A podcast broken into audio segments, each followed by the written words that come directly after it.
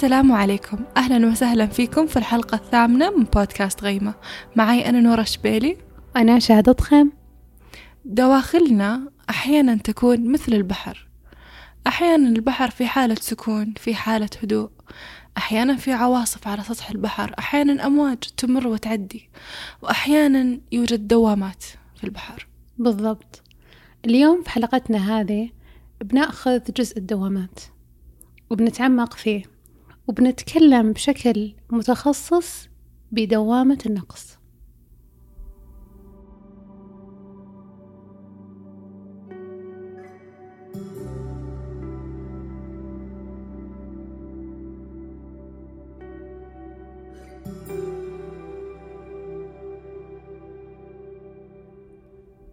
كتساؤل إيش اللي يبدأ دوامة النقص؟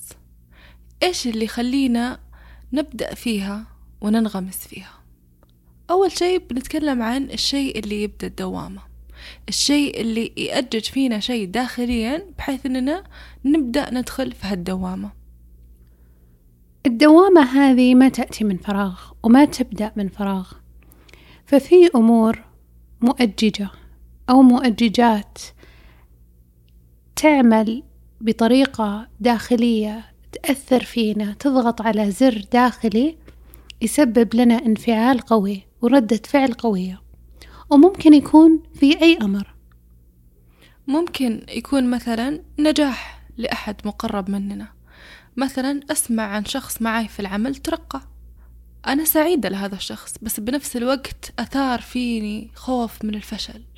أثار فيني رعب الموضوع. طب وإنتي؟ وإنتي ما ترقيتي؟ إنتي يعني إنك فاشلة. وممكن مثلا يكون تعليق عابر أو يكون مثلا شيء طبيعي من ظروف الحياة. مثلا أنا كلمت صديقة مقربة أبغى أشاركها قصة معينة أو موقف معين. قالت لي خلاص أنا الحين مشغولة أكلمك بعد نصف, نصف, نصف ساعة. فأبدأ أنا أقول أنتي مزعجة أنتي أنت ما عندك أحد أصلا يهتم فيك. أنت أنت. فأدخل في هذه الدوامة من هالشيء اللي هو طبيعي ظاهريا بس أنا لمس فيني جرح. لمس فيني شيء كان لي مؤجج ومؤلم. والأمثلة على ذلك تتعدد وتطول وما تنتهي. يعني ممكن مثال آخر كذلك أنه شفت صورة الوحدة والله نزلت وزن عالي. وأنا اللي إيه بس أدور مع نفسي إيه أصلا مين بيبيك وأنت بشكلك هذا؟ مين أصلا ما يبي؟ يعني وحدة بتحكم عليك وتقول أنت ما أنت صحية وأنت ما تهتمين بنفسك وما تلتفتين ويبدأ الموضوع يتراكم. يعني كأننا نكون قصص ونكون أمور مو بشكل منفصل لكن بشكل يدخلنا في دوامة. هذه الدوامة عبارة عن خليط من المؤججات. بالضبط. فيعني الأمثلة لا تعد ولا تحصى. للشيء اللي ممكن يأجج فينا جروح موجودة ولعل من من أكثر هالأشياء آه، شهرة المؤججات هي وسائل التواصل الاجتماعي. نجد فيها آه، صور لناس يبدو أن حياتهم مثالية أجسامهم مثالية علاقاتهم مثالية سفراتهم مثالية. ونبدأ إحنا. وإنتي؟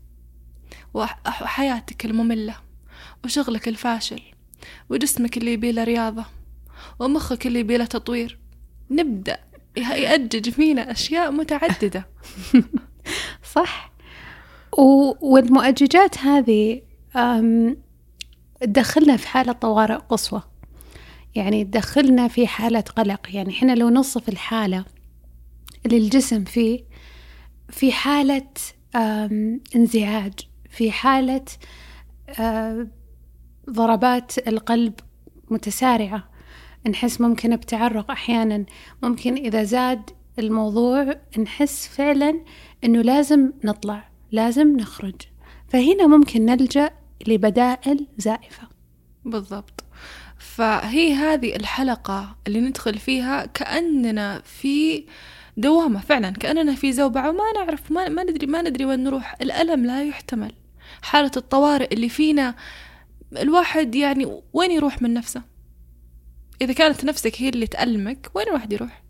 فالواحد يبغى أي بديل عشان يروح منا هذا الألم يروح منا هذا الانزعاج والقلق والبدائل اللي نلجأ لها غالبا تزيد من الدوامة وندخل فيها بشكل أعمق وأعمق. إحنا نيتنا كويسة نبي نساعد نفسنا بس للأسف مو, مو الكل عنده المعرفة الكافية عن الأدوات الصحية للتعامل مع دوامة النقص.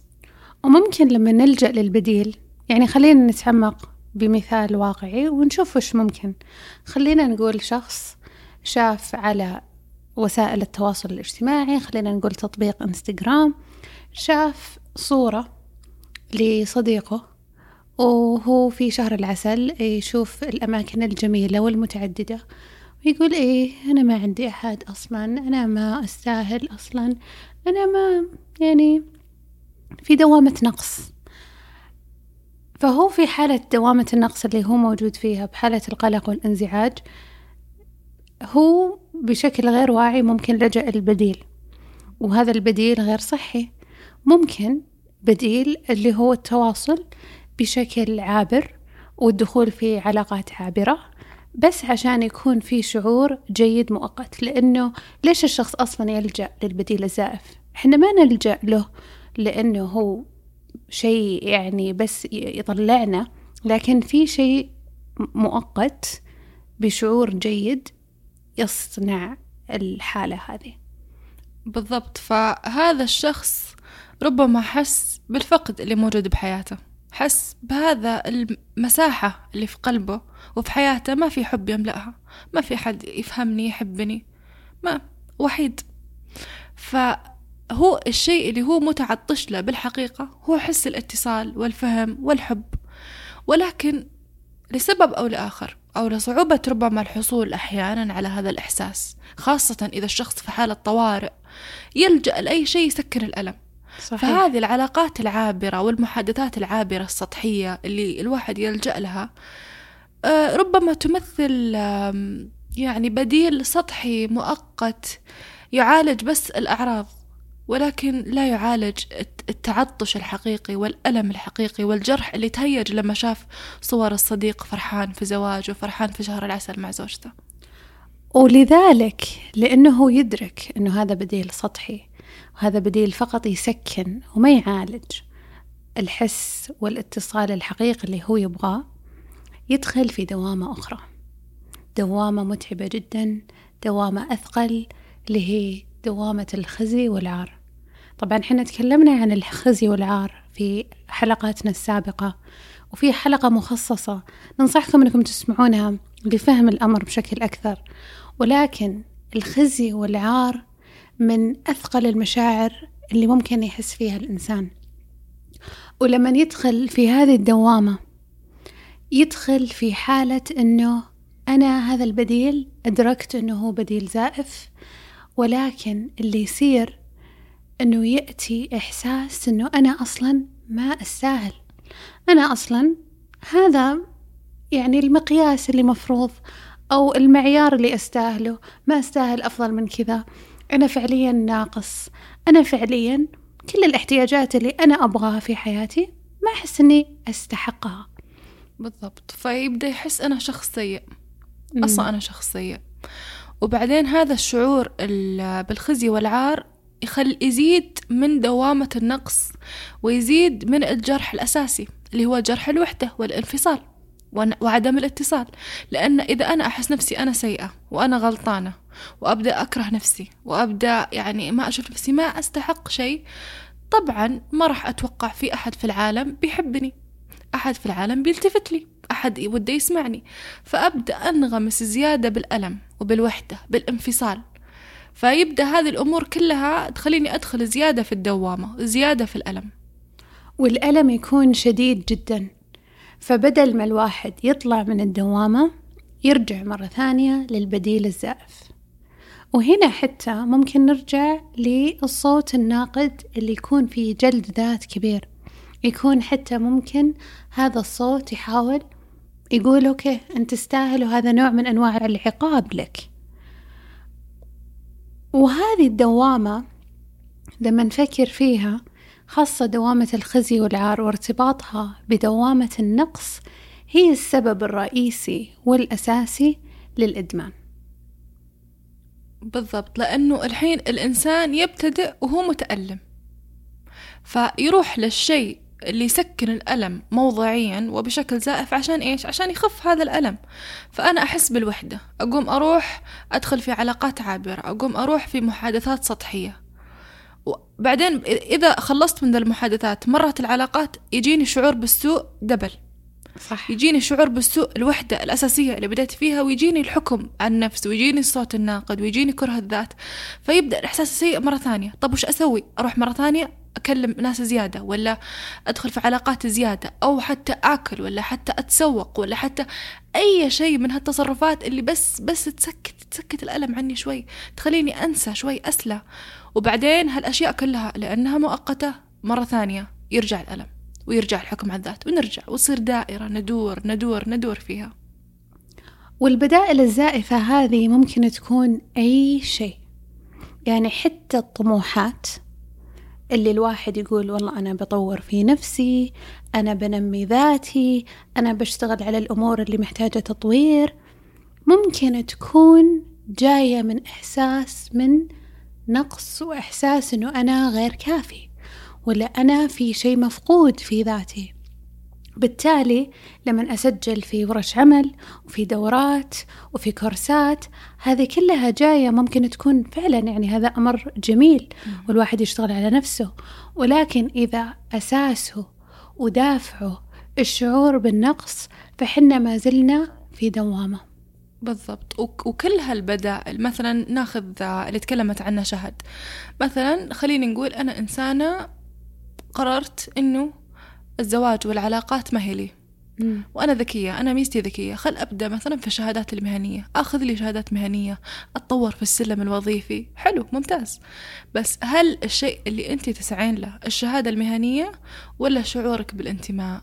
شعورك إنك أنت إنسانة مو فاشلة. إنك أنت يعني ها يمديك تتعايشين مع هالنفس اللي أنت فيها. فأبدأ أخذت الشهادة المهنية وصلتني بالبريد. أوه وناسة. بعدين شعور بالفراغ. ما ملأت هذا الشيء اللي فيني اللي أحتاجه يمتلئ لا لا يمكن أحتاج أخذ اللي بعدها اللي أحسن منها اللي أصعب منها. وعمره هذا الشعور اللي لا يوجد إلا في الاتصال وفي الفهم وفي الحب وفي الاحتضان يوجد في غيره. فكل هالبدائل آه، ما تصلح ما تسمن ولا تغني من جوع.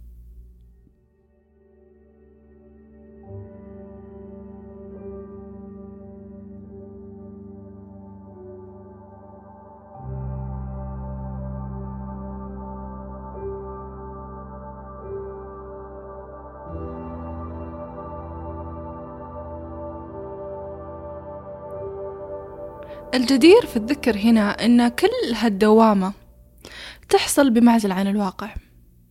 تحصل من قصص نألفها. إذا مثلا شفت الشيء اللي يعتبر بالنسبة لي مؤجج. مثلا صورة في إنستغرام خبر شيء شفته في التلفزيون.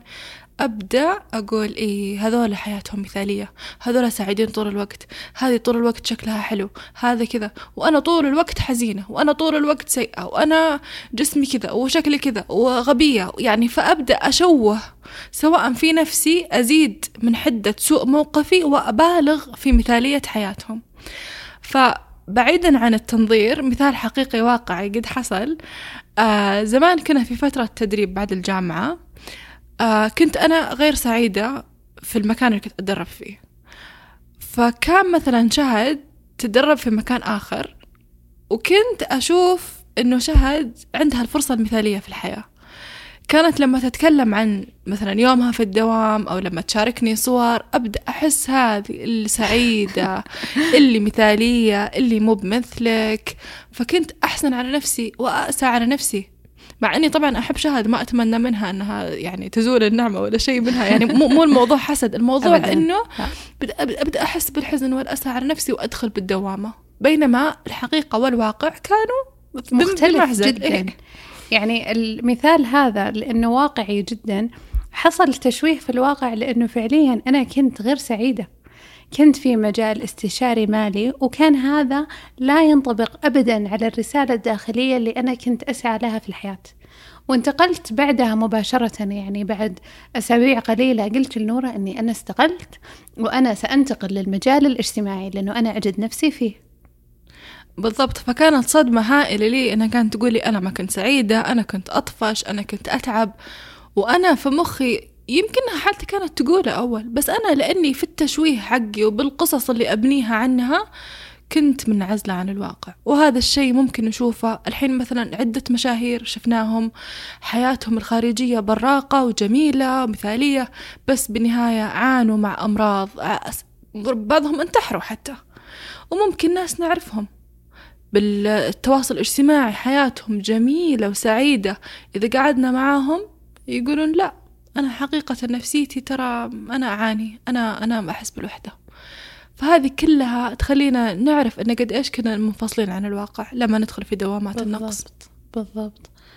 وشيء مرة مهم نتكلم عنه ونوضحه هنا إنه الدوامة بدأت في حالة ألم. كان هناك ألم ممكن ما لمسنا وجلسنا معه والدوامة خلقت لنا معاناة. ومهم جدا التفريق بين المعاناة وبين الألم. إنه المعاناة أمر أحيانا بلا وعي منا يعني بشكل غير مقصود. أكيد الواحد ما يبغى يدخل في حالة معاناة لكن بشكل غير واعي ندخل في حالة معاناة في القصص اللي نبنيها والدوامة اللي دخلنا فيها. والمعاناة لا تساوي الألم. الألم طبيعي والألم كل إنسان ما يقدر يتفاداه وبيمر فيه في الحياة. لأنه هذه طبيعة الحياة. لكن المعاناة هو الأمر غير الطبيعي اللي نقدر نعالجه ونطلع منه. بالضبط. وبعدين الألم شعور صحي. الألم شعور آه إنه آه في مشكلة طيب المشكلة لازم نتشافى منها وتمر وتعدي. فالألم بالعكس ترى أول خطوة في طريق التشافي. بينما المعاناة هي إننا ننشب في دائرة مفرغة. ندور ندور ندور فيها ونعاني. ففي فرق جوهري ومهم لأنه حتى إذا بدينا في التعامل مع هذه الدوامة مو معناها بيروح الألم. وخلاص. بنوصل لحالة سعادة مثلى وخلاص انتهى الموضوع. الألم حالة طبيعية صحية لا تشير إنه إحنا فينا مشكلة. لا تشير إنه أوه في شيء غلط. لا بالعكس تشير إننا ناس. حنا بشر. حنا إنك بشر. إن- إنسان. هذا مؤشر الألم. إنك أنت موجود وإنك هنا إنك قلبك مفتوح وقاعد يحس. الألم شعور طبيعي وبالعكس يعني نعمة كبيرة جدا. وهو اللي فعلا إذا اتصلنا فيه يقدر يطلعنا من الدوامة. لأنه حنا لما نفكر طيب كيف نتعامل مع هذه الدوامة؟ كيف ممكن نخرج منها؟ كيف ما ننغمس فيها؟ هي فعلا وقفة وقفة وعي وتعاطف. وبحيث نقدر نلمس هذا الألم ونجلس معه لما نقدر نتعامل مع هذا الموضوع فعليا نقدر نوقف خاصة دوامات الإدمان ودوامات الخزي والعار المستمرة. وهو أمر ياخذ وقت مو مرة ولا مرتين لكنه زي الأنماط اللي نحتاج نكسرها وتاخذ وقت هذا الأمر بنفس الطريقة. وبعدين نقول وقفة لأنه شيء أساسي في هالدوامة إننا كأننا نرك- نركض. نركض نركض نركض نركض نركض. متوترين جوا عقلنا عقلنا يتسارع أفكارنا متسارعة جسمنا مشدود أفكارنا حتى ما إحنا موجودين. ما إحنا موجودين في اللحظة الحاضرة. ما ما عندنا وعي. كأننا باللاوعي كل هذا الشيء يحصل. آه فإذا وقفنا أول شيء كسرنا هالتسارع. كسرنا حالة الطوارئ بدل ما كملنا ركض في المضمار حق الألم وحق الدوامة وقفنا. فهذا أول شيء نسويه عشان نكسر استمرارية الدوامة. وقفنا. طيب بعد الوقفة جاني الوعي. الوعي انتي جالسة تسوين هالتصرفات كلها لأن الشيء اللي مؤجج هيج فيك هالأشياء هالآلام وبالتالي أنت الحين ربما في طريقك أنك تسوين واحدة من البدائل الزائفة اللي تراها بتضرك وتألمك زيادة. وقفي. فهذا الوعي لحاله ربما يبدو بسيط بس إنه جدا آه، محوري. وحتى أحيانا صعب جدا على النفس إننا نوقف لأن أحيانا الألم نتصور إنه لا يحتمل لو وقفنا. بس إذا وقفنا وعينا ومو بس وعينا لا تعاطفنا. لأن غالبا كل الأشياء اللي نلجأ لها عشان نخفف الألم نلجأ لها بسبة ألم. مو لأننا إحنا ناس سيئين لأننا إحنا نبي نضر لأننا إحنا نبي نأذي أنفسنا لا لأننا متألمين ما ندري إيش نسوي في نفسنا. فالوقفة اللي فيها وعي وتعاطف تساعدنا حتى نصير في اللحظة الحاضرة تساعدنا نرجع لجسمنا. لأنه إذا الواحد حس بالأحاسيس في, في جسده. حس وين يقع هذا الألم هذا الاحتياج؟ إذا الواحد أخذ نفس عميق ووقف تبدأ تتضح له الأمور. كأنه كان وعيه كله مغيم والحين بدأ يشوف. فهذه الوقفة هي محورية وأساسية في الانتباه للدوامة والبدء في الخروج منها. وبذلك ختمنا حلقة اليوم. فمستمعينا الأعزاء عندنا حنا حساب في تويتر وأيضا موجودين طبعا في SoundCloud و iTunes. آه لكن تابعونا على الحساب لأنه في بعض التحديثات وبعض المصادر والاقتباسات اللي نحطها على الحساب. وكذلك حنا دائما يعني باب الأسئلة مفتوح وإذا كان عندكم أي تساؤل وأي أمر آه، حسابنا على تويتر متواجد وممكن تتواصلون معنا بشكل مباشر وحنا نسعد أنه نقدم أي إجابة لأي تساؤل. شكرا لكم.